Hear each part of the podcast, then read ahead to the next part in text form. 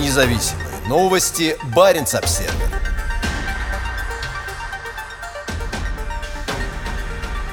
На фоне сообщения о крупных потерях в Украине губернатор Мурманской области посетил пострадавшие бригады.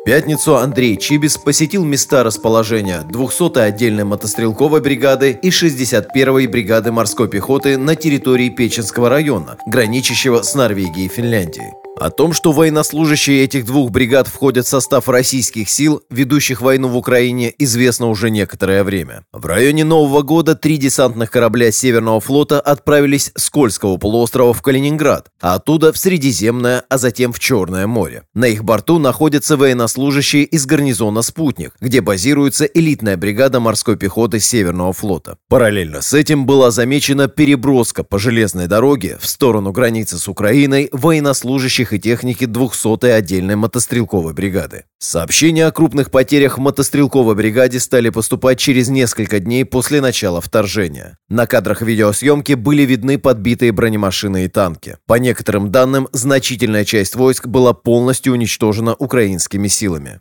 Сообщается, что в составе российских сил есть и командир бригады, полковник Денис Курило. Крупные потери не подтверждены независимыми источниками. Во время посещения обеих бригад в пятницу одиннадцатого марта губернатор Чибис встретился с местными учителями, библиотекарями, владельцами магазинов и другими жителями. Нельзя с точностью утверждать, что визит был связан с потерями среди местных военных. Но не исключено, поскольку губернатор, судя по его постам в социальных сетях, посетил только гарнизон в Спутнике и военный поселок Печенга, а не административный центр района Никель и главный промышленный город Заполярный. Как и весь политический истеблишмент Кольского полуострова, Чибис безоговорочно поддержал спецоперацию против Украины. двухсотая отдельная мотострелковая бригада считается очень мощной военной силой. В своем нынешнем виде она существует с тысяча девятьсот девяносто седьмого года, но ее история началась еще до Второй мировой войны. В разное время в бригаде проходили службу семнадцать героев Советского Союза, рассказал полковник Курило местному изданию в две тысячи двадцатом году. Как он пояснил, после две тысячи четырнадцатого года звание Героев России получили двое военнослужащих бригады, один из них посмертно. Кроме того, более трехсот человек получили государственные награды, а более семисот – ведомственные знаки отличия.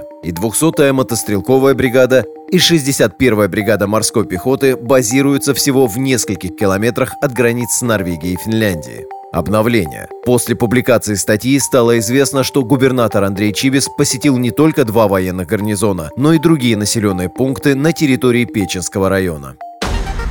Независимые новости. Баренц Обсервер.